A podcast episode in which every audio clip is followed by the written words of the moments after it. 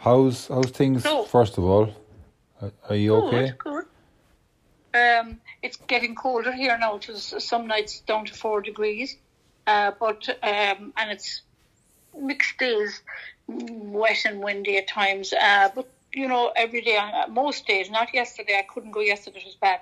But I had a great walk today, and I, I if I can get out for a walk or a cycle, it just makes my day, Colin. Yeah, yeah, yeah. I think, And I was listening to, uh, I, I was on a teleconference last night, uh, to do, which was organised by the Red Cross, Red Cross um, Southwest Cork branch. A woman um, who was giving a talk on well-being during COVID times, and she was very, very interesting. Actually, um, I found her very helpful. Like uh, she, I had never experienced um, this sort of public lecture on Zoom before. There was 34 of us, yeah, and uh, but then she broke us into groups, and um, uh, we had to feed back into the big group, and that itself, seeing that working and how she did it was brilliant. yeah. Oh, interesting. Yeah, and she's a very interesting woman herself. I don't know what age she would be. Maybe late thirties, forties. Maybe maybe a few years older than you. She's uh, originally a chemist. I mean, a pharmacist, but she um, um, she became more and more interested in sort of well-being and work-life balance, and she ended up doing a PhD in this area, and. Um, she's no she's still working she's working in the school of pharmacy in ucc but she's also doing this thing as a sideline uh, to do with um, it's really kind of mental health uh, general well-being. Um, but she did it in such a way a very interesting way. So i did that last night. And um, then your dad is continuing his project. He's doing very well. Um, we had a long chat with killian yesterday. He's off for the week. He's in very good form and very chatty.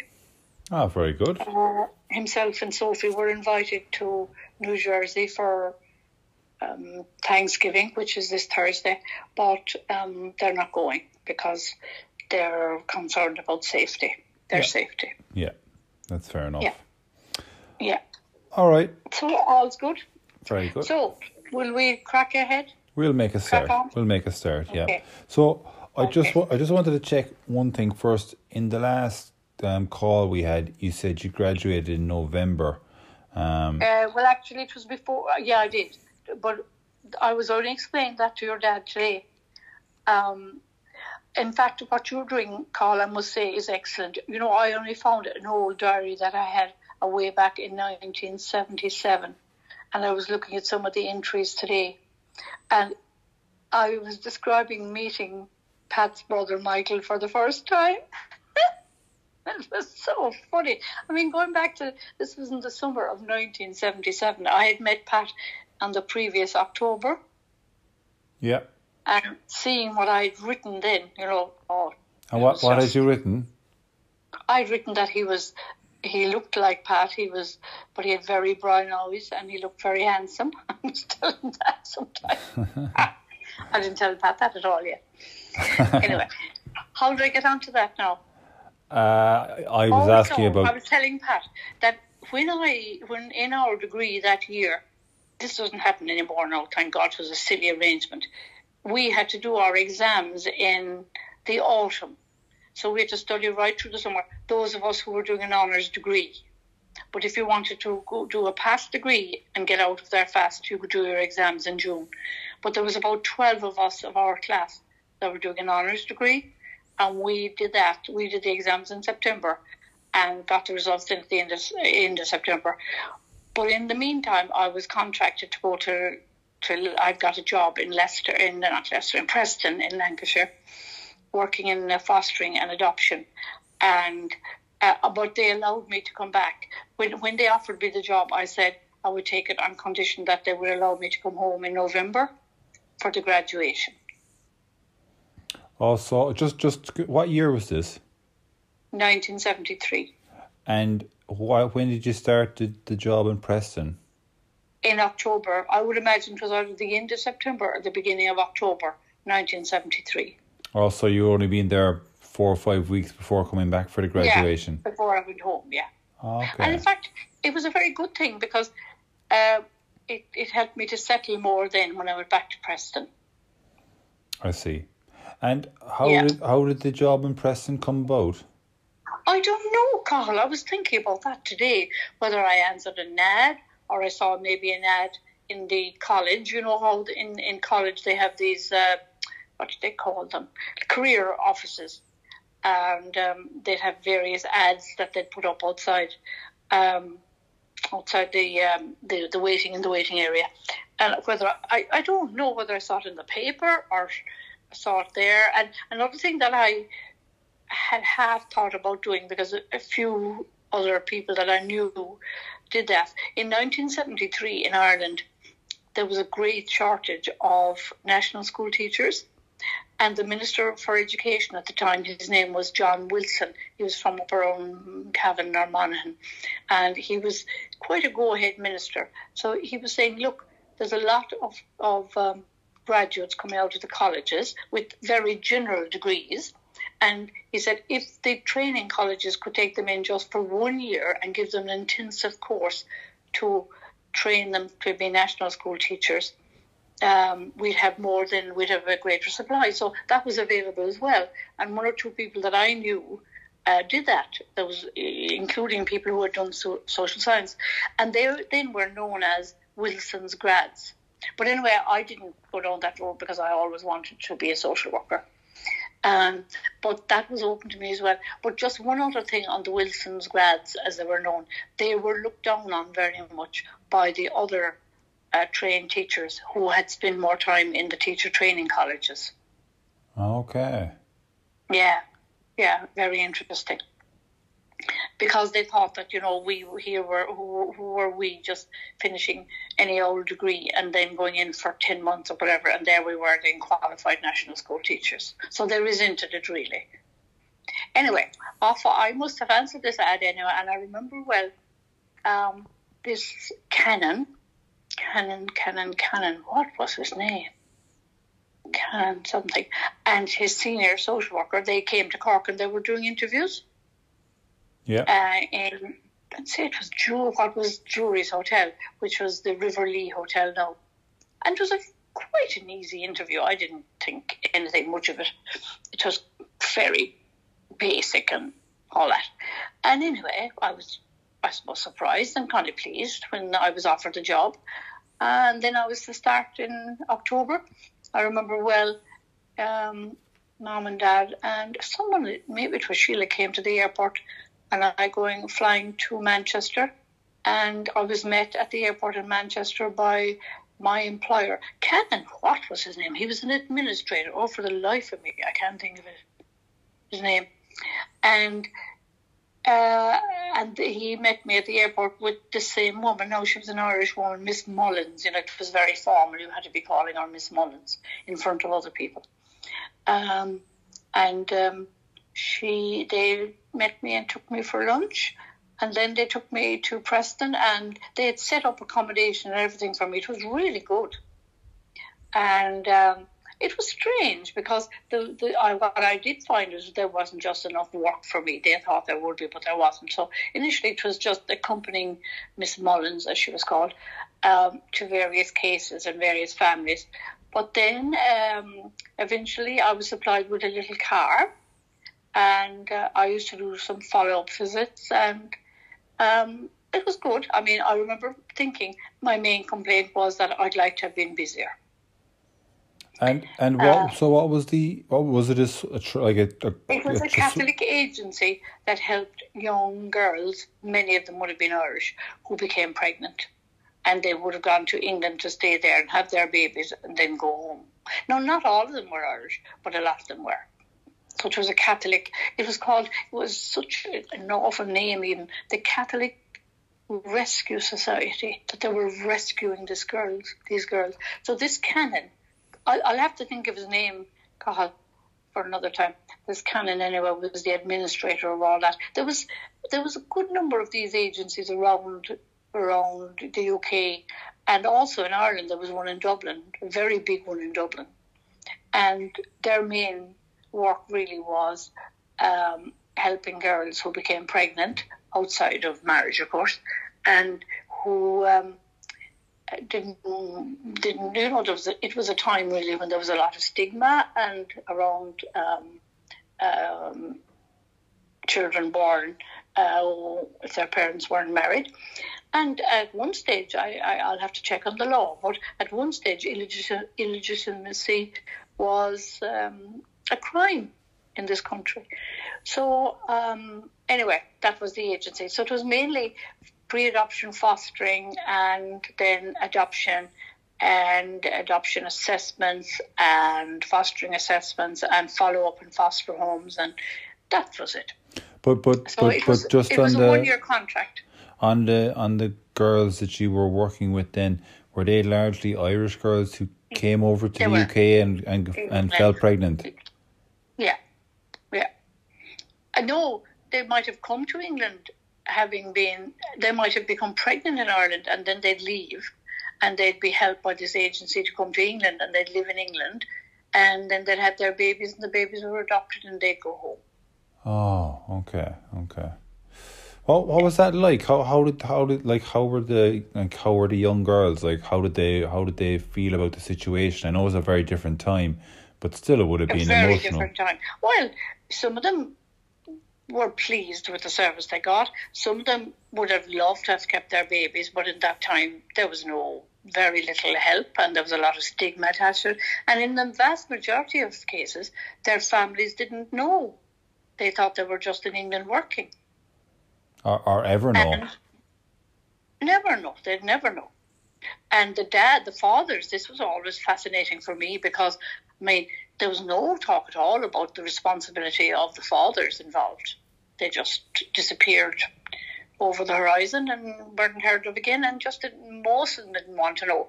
Very, there was a few who might have, and they would have offered to marry the girl, but you know, in fairness, most of the girls would say, like, this is not a reason to get married. So the vast majority would have, those babies would have been placed for adoption. Yeah.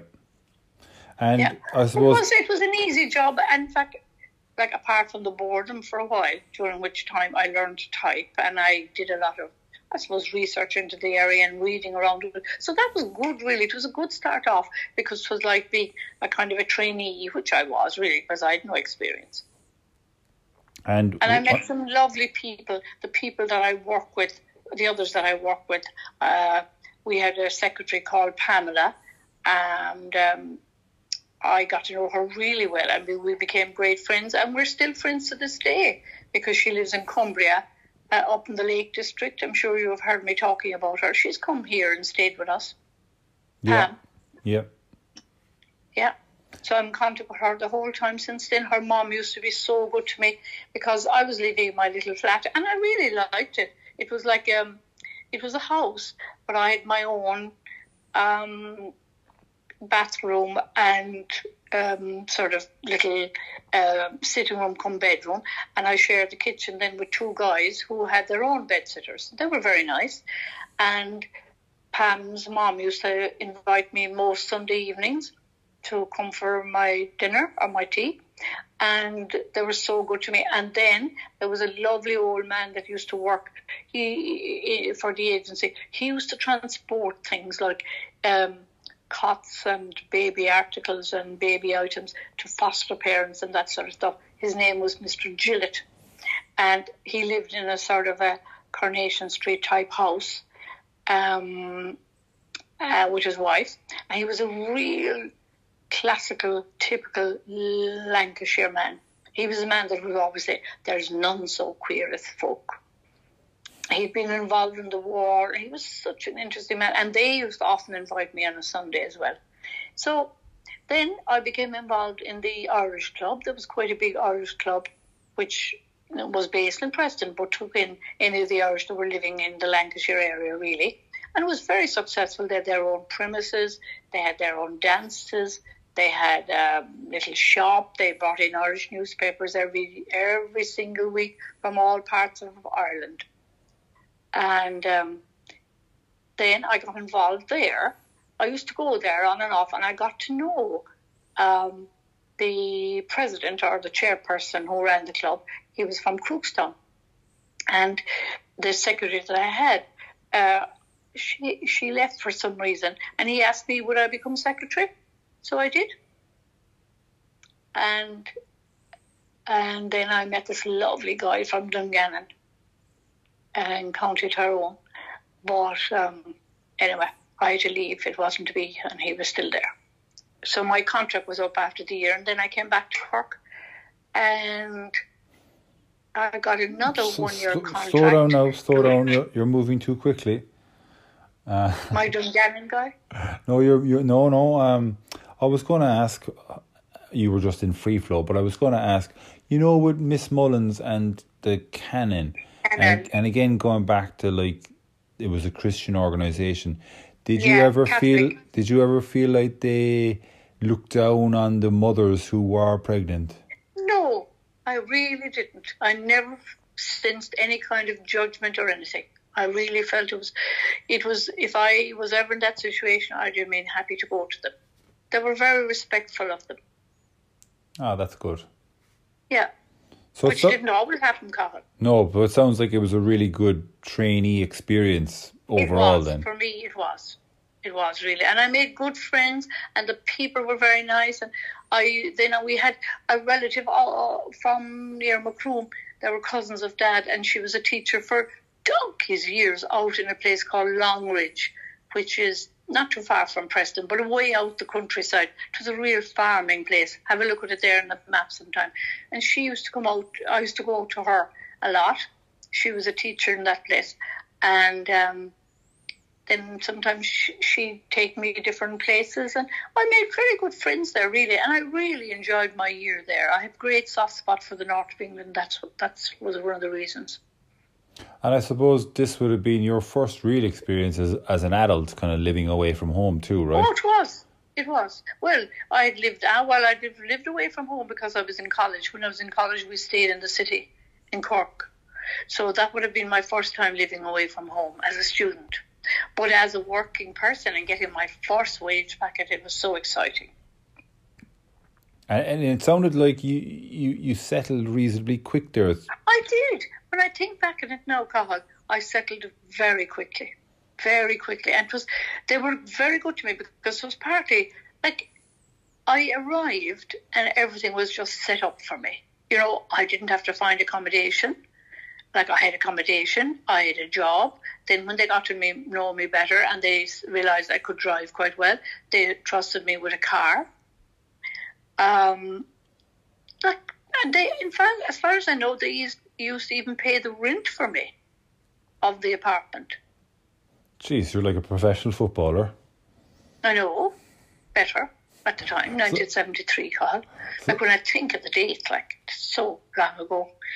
So, but no, for me, as the beginning, as a trainee starting off, it was a very good experience. And because I got to know all the things, I became involved in the Irish Club and all these other people I got to know. And I used to go to the Irish Club very often. And I used to be involved in selling all these newspapers. And even to this day, I can think of all the newspapers, the regional newspapers like the Clare Champion, the Donegal Democrat, you know, the Tipperary this, the, you know, from every county. The Kerryman, the Corkman. Um, they then at that time they used to have what was called the Weekly Examiner. So it was like uh, they put a lot of they condense a lot of the um, news from several examiners of several days of the week and put them into one, and they'd send all those to England. Like Irish newspapers and Irish radio and all that was huge in England for matches and sport and all that. And the Irish club, it sounds like it was quite like there was a good number of people joined. Oh it had a bar, it had a little cafe, and then every week there was dances and they have Irish bands like um, what we call show bands, you know, or that have been playing Irish music or country and western. And would you be there most weekends? Oh, you would. I would, yeah. Because I used to work behind the, I used to work in the little shop or the newspaper stall. And then when there was, on a Friday night, they used to have a disco for teenagers. And I'd be involved in making burgers for them and that, uh, hot dogs and stuff like that. Oh, it was great. So I suppose that that was a real e- easy to meet people through that as well because there would have been a lot of people in similar was. situation. It was. And I suppose what made it very easy for me is because there was a lot of Irish, there was an identity. And I remember coming home for Christmas that year, that would have been Christmas 1973. And, you know, the Northern Troubles would have been ongoing at that stage. And uh, I mean, 72 was a very bad year. That would have included, you know, the Bloody Sunday in Derry. And so 73, I came home for Christmas that year. And I remember well going to get my hair cut uh, a week or so before I came home, and the hairdresser was saying, "Are you? What are you doing for Christmas?" And I said, "I'm going to going home to Ireland." To Ireland, she said, "But aren't you afraid?" And I said, "No." And she said, "But there's such conflict there at the moment. Wouldn't you be afraid of being shot?" So I was trying to explain to her then that, you know, that the, the troubles were only in a very small corner of Ireland, and I was trying to use the analogy of, for example, the difference between living in Preston and living in Brighton, and the troubles being on in Brighton, and it wouldn't affect people in Preston. And did that hit the hit the mark? It did a bit, but she still, obviously, you see, they were only seeing, they only knew what they saw on the news, and all they saw on the news was all this awful trouble in Ireland. And uh, I guess it, it hadn't reached the stage yet where the IRA were were bombing in the UK, had it? England, no, no, Okay, yeah, yeah. no. I think it must have been, it would have been very hard living in England during that time. Although Mary and Stephen, I'd often ask them about that, and they said that um, for the most part, uh, they weren't targeted. Nobody said anything to them. I think Mary had one or two people in the school where she worked all right, some one or two comments, but in the most part, people were able to differentiate between individual Irish people and what was going on. Yeah, yeah. And and like it sounds like you really like Preston as an area itself as well. I did. I did. I really did. And I got to know it because I was driving around and visiting foster parents. And um, then we used to go to Blackpool. I remember we had Blackpool, we had foster parents living in Blackpool, and I'd spend, well, I'd walk the promenade and the all along by Blackpool Tower and all that. Um, I Have- did. Have I you really ever liked the have you ever been back? Oh yeah, several times, yeah. But the area has changed so much. I mean, the last time I was back in Preston, which would have been a few years ago, I can't remember now. And what uh, Pat and I were driving somewhere when we went through it, so it's changed beyond belief, Carl. I would hardly know anything in a place there now. And and when your one year was up, did you ever consider staying on longer? No, I wanted more of a challenge. I- in terms of your your job. Yeah, yeah. And in fact, then I was contacted before I finished in, in Lancashire, or, or in, yeah, in Lancashire.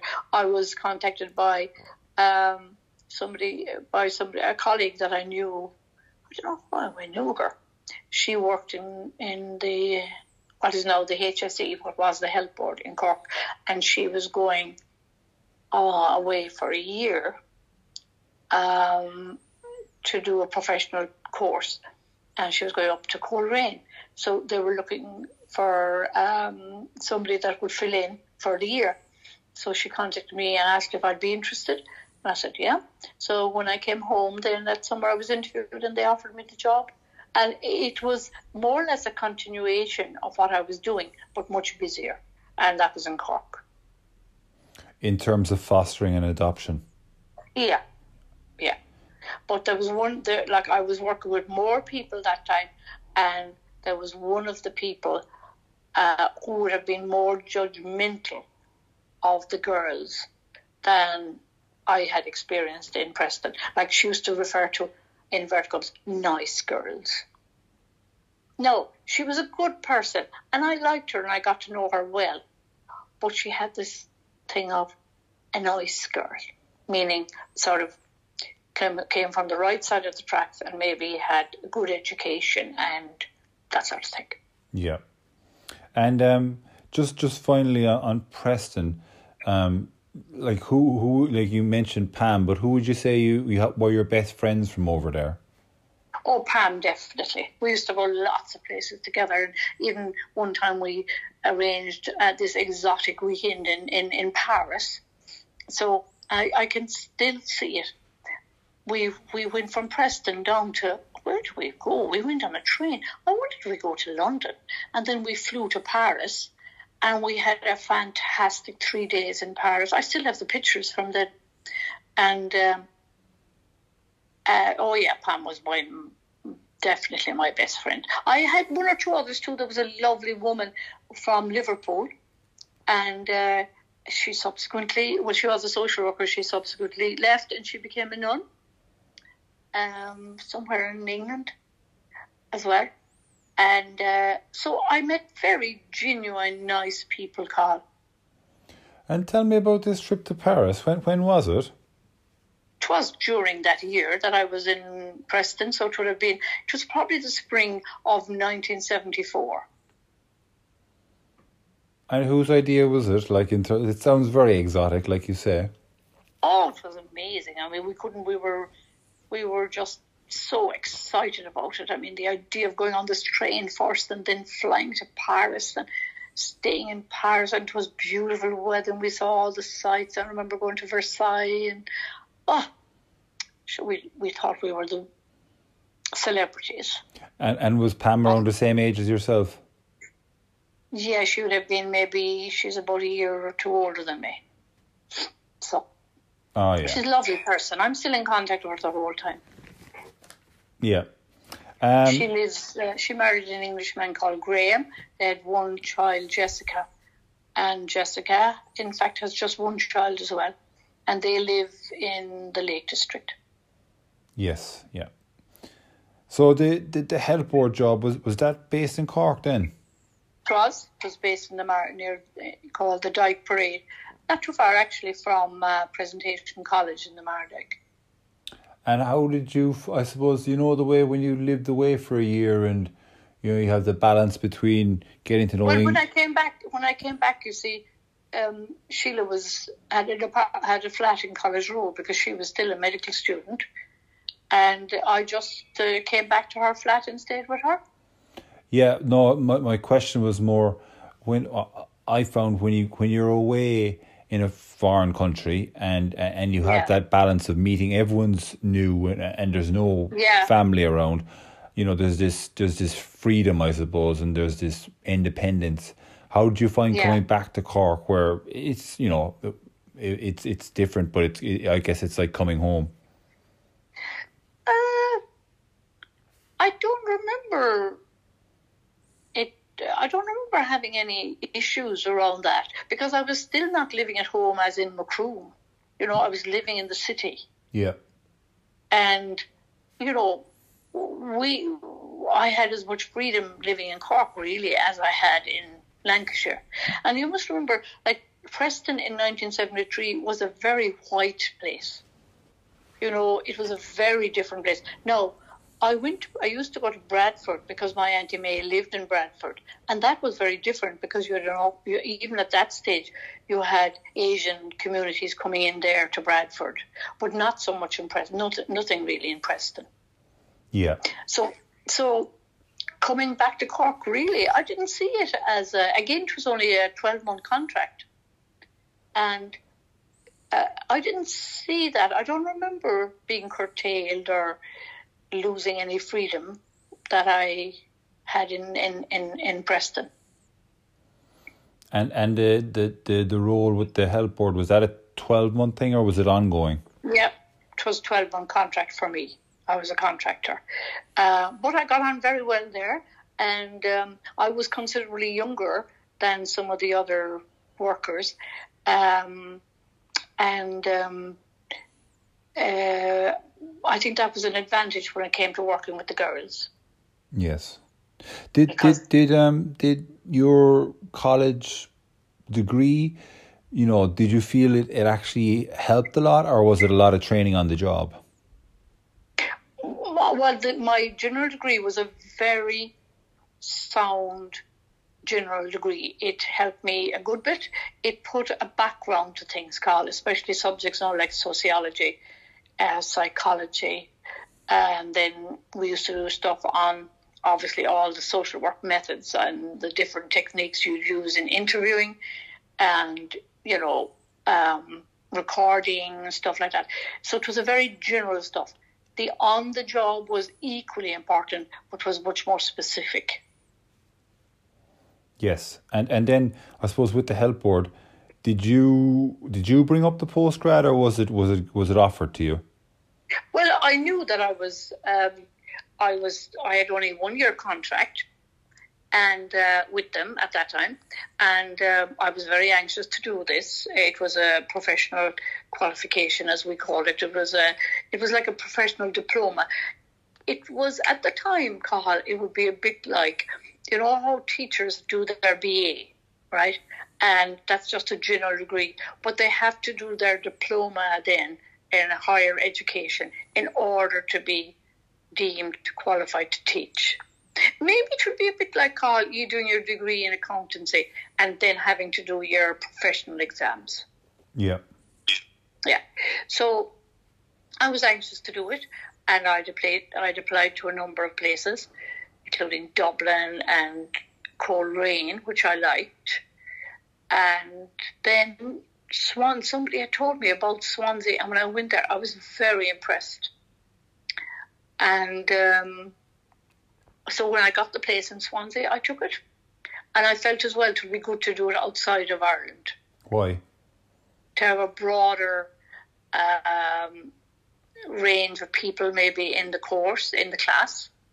And they were broader because there was a Canadian, there was a few Africans, there was some Londoners, Welsh people, of course. There was a Scottish girl, Netta, that I became one of my best friends. Um, um, and also because I wanted to expose myself to different methods of working, whereas you know in Ireland it, I felt it might be just narrower. And it was an excellent course, but I found it very hard to settle when I went to Swansea. In contrast to going to Preston, uh, no, I was very lucky because the health board. I applied to the health board for funding. Um, now, normally they wouldn't accept applications except from permanent workers, and I wasn't. I was a temporary one year worker, right? So I applied anyway, and they interviewed me, and I was very lucky. They said, okay, we're going to second you. In other words, that they would pay all my fees and they would pay my traveling expenses. And I think they would give me something to keep me going as well, some kind of maintenance, provided I'd come back and work with them for two years afterwards, a minimum of two years. So I was delighted with that call. And was that was that was that was there an interview for that? There was, yeah. And obviously, you must have done very well. Oh, it went very well. And you know, I suppose I had the kind of a reputation at that stage because I was known for the work that I had done for the one year. You know, they knew, I suppose, vaguely what I was like and that I was supposed to be reliable and dependable and in some way professional. So I went off so, and, when when when when did you arrive in Swansea? Uh, I suppose it would have been the course would probably have started maybe the end of September, the beginning of October. Seventy five. 75. And I had got in contact with the accommodation office in Swansea looking for a place to stay. And they told me that there was one or two other Irish girls who were renting a house in one part of Swansea, and they thought that um, that um, there might be still a vacancy. So ga- they gave me the contact of one of them, and she was a dub, and there was there was one space left, so I took that. But that was a bad. Uh, it turned out not to be a good decision for me, Carl. Why? Because I don't. First of all, the place was very far away from the college. The, co- the university in Swansea, it's in one end of the city, and the Swansea, as you know, is on by the sea, and there's lovely sea. You know, it's over. The university overlooks the sea. It is actually very scenic, and the accommodation, the house they were in, were in the exact opposite side. So it would be like, you know, it would be like living down in Glanmire to go to UCC. You know, so it would be that kind of distance. Yeah. Now, I was lucky enough because I had my little car, and a lot of the students didn't have. But from the from the moment I went into the house, I didn't like it. First of all, they had all arrived before me. I don't know why this happened now, but anyway, I was last arriving. So of course, the others, I know it was two or three of them. I'd say it was three. They all, they had all gone arrived before me, and of course, I was left with the smallest and pokiest and dingiest room. And that kind of annoyed me, even though I could kind of understand why it happened. But I would have thought that we should have drawn lots or that, you know, there should have been a better way of deciding who'd go into what room. No, you might say, well, tough luck, you arrived last, so really, you know, you just had to take what was left. And then there was no system. They weren't interested in how we'd organise as a group living together. You know, how would the rent be paid? How would the other bills be paid? How would the ESB be paid? How would the cleaning rota be set up? How would buying food be set up? There was nobody interested in that. So in the end, I decided to just do my own thing. And basically, I didn't like them. Uh, none of them were very friendly. Um, I can't even remember all their names or anything. So I had decided very early on that while I liked the course and I liked the university and, and I liked the people on my course, like these weren't on my course, And I decided that I'd get out there, I'd get out of there as quickly as I could. And I got to know a guy from Donaghmore who was studying chemical engineering. I don't know where I met him now. And actually, his name was Tim Buckley. And did you ever hear of a hurler and footballer here, a camogie player and uh, ladies football called Rena Buckley? Yes. Yeah, well, he turned out to be her father. I mean, he subsequently became her father. But I got to know Tim very well, and like he really fancied me, but I wasn't a bit interested in him.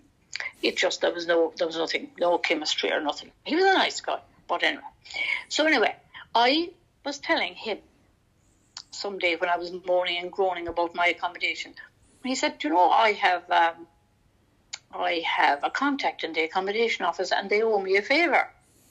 And I said, Oh, yeah. So he went to the accommodation office and fair play to him, he put in a very good word and a vacancy came up in accommodation um, for post grads quite near the university. And he asked, they asked me, would I like a room there? And I jumped at it. And from the day I moved in there, it was so good. And I really began to settle. And I came home at Christmas and when I went back after Christmas, I was a different person.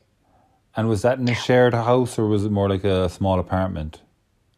Oh no, well, it was student accommodation, so we all had, um, we all shared the kitchen, we shared the bathroom. Maybe there was two bathrooms, and then there was four of us, and every four, the four of us had our own rooms.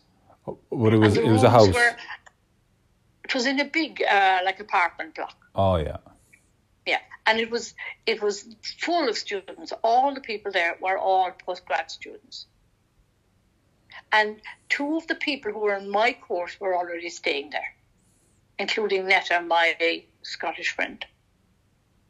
Or she was on the course with you. She was, and I had another very good friend called Brishina. She was uh, from she was English, but both her parents were Polish, so she was reared speaking Polish and had everything to do with Poland. So I got to know them very well, those two. And then the lads, there was a lot of Arabs in the house, and we got to know them really well. Lovely Arabs. So there was a real mix, was there? Oh, a huge mix. I mean, people from Venezuela, from Saudi Arabia, from Jordan, from Turkey, from Iran, um, from England, from Scotland. Myself and Tim were the only Irish. Yeah. And it was great. And I, when I went back then after Christmas, you know, I really got stuck in and I really liked the course and I made very good friends. And again, I got in contact with the Irish club there. And um, it was it was um, it was a help to me. But the first few weeks were very hard. I found I was very homesick. I was very lonely. I felt very isolated in the house. I just felt I was a very different person to the other three who were in the house. Yeah. And just when you were in Preston and in Swansea, how would you contact home? Was it through letters or phone or how? Oh, letters, letters, and even in Swansea, it was mainly letters. I mean, we um, the way we used to do it, Carl, was I'd go to a local. I'd write to Sheila. Uh, I mean, when I was contacting mum or dad, it was just letters the whole time, and mum used to write to me very often. But Sheila was then living still in College Road, so we had a public phone in the house in, in College Road where the flats were. And I would write to Sheila and I'd tell her, I'll be at this public phone in the side of the street, like it was a phone box in the side of the street in Preston, and I'll give you this number. And at eight o'clock on Sunday night, you ring me at this number, or vice versa. I'd go to the public phone with a whole load of coins, and I'd ring Sheila. You'd have to be putting in the coins in the machines. Like it's another world, Cathal. Yeah. But while I was over, I never spoke to mom or dad when I was away during all that time in Leicester or that year in, in Preston. Because when when would they have got a house, a phone in the house? Oh, much, much later. I couldn't tell you, but definitely much later. Yeah. I don't think I don't think we even had a phone when we when Pat and I were getting married. I was seventy nine. So I'll have to ask Pat because he put in an extension for mom when when she got more immobile. He put an extension in there near the fire for her. Okay. And um So and going back to going back to Swansea. So like you, who would you, you said Netta are are there some friends you'd still kind of be in contact with? Oh yeah, Netta would be. I'd still be in contact with her. And there was um, uh, Pat Scott. I don't know if you remember him. Um, he was he did some subject with us. He was from he was a dub, but he'd worked in Nigeria and um, other countries abroad. And I got to know him really well. And I was in contact with him for a long time until he got he got Alzheimer's some years ago and died. Hmm. Yeah, I used to see him a lot when I go to Dublin. He's been to Cork. He stayed here, Yeah. and uh, but I'm still in touch with Netta. And she's in Scotland, is she? Yeah, she's she she has a place in Glasgow, but she was from the Outer Hebrides, from uh, the Isle of the Isle of Lewis, and the capital is uh, the, the capital. I mean, the biggest town in Lewis is called Stornoway, and she's uh, she her fa- her pe- people were very small farmers, really, as we call them, but they call them crofters. But they, there was just herself and her brother, and her brother had no interest at all in the island and he left whenever he got the chance. But she was always very interested in going back to the island. So she actually built a house there, and that's where she spends most of her time now. She does kind of freelance. She'd be younger than me, so she kind of does consultancy work now as uh, a social worker. A lot of it would be online, and she does contract work But living on the island. living on the island. There, she married an Algerian whom she met in Swansea. Oh. and they have two they have two boys. And um, but when the first lockdown came when the covid struck they happened to be in spain uh, her husband um, Faisal is his name. And one of her sons they were in spain and they weren't allowed to leave spain so they were stuck there for several months. And her other son was in glasgow i think and she was in stornoway in lewis yeah that, so we're, I, I, I love that course. I love the people that were on the course, and we had great tutors, and it was a very good year. Uh, once I settled, and it took me until Christmas really to settle. and uh, did it finish in like June? Something like that. Finished in June, and then I spent the summer, uh, some of that summer in Africa. I went to Kenya and Uganda To see Gus. to see Gus, yeah, Yeah. and his people. And did she, Sheila go with Sheila you? was in Uganda at the time. She was working as a student, a medical student in one of the hospitals. Okay. in, Okay. in Kampala. And she and you did you did you meet her in Kenya or did she did you go to Kenya, Yukon? she came, she came to Nairobi Okay. Okay. to meet me. Yeah. How long were you in Kenya? That must have been an incredible experience. Oh, it was brilliant. I have such great memories of Kenya. That was the summer of 1976, and I loved Kenya. Uh, the people, um, no, obviously it was, you know, it was, there was a lot of inequality, poverty, and like if you were white, you were seen as a walking ATM. And you mightn't have very, you might have very little, but you know that was how they saw white people. Yeah. But I suppose did you have Gus kind of looking Oh, after you? well, he lived away up, and he was way up north from. Um, I had to go up north from Nairobi to a place called Nyeri, and from there, then we had to go way up into the mountains. He lived in a little village in the mountains, and like they had never seen a white person. I'd say they they they couldn't believe my hair that was so straight, because the, you see their hair would be all black and very curly and the children would be touching my skin or touching my hair and feeling it. But they were such lovely people, and they couldn't believe that I was willing to sit on the ground and peel spuds with them because their idea of white women were, you know, I suppose what we'd see as landlords. yeah. Uh, privileged, I suppose, right? Oh, very, very. And Very. and did Gus uh, did Gus pick you up from Nairobi? I don't think he did. I think I got the bus from Nairobi. I stayed in Nairobi for a while. By yourself? because I had a friend Joyce in Nairobi. I didn't. There was one woman called Na- Neri on my course, and she was a first cousin of Joyce. And when I told her, when I told Neri I was going to Kenya, she said, "I'll put you in touch with my cousin." And Joyce was brilliant to me. I'm still in touch with Joyce, like she's in London now. Joyce came to the airport, came and brought me to her place, and it was a tiny place.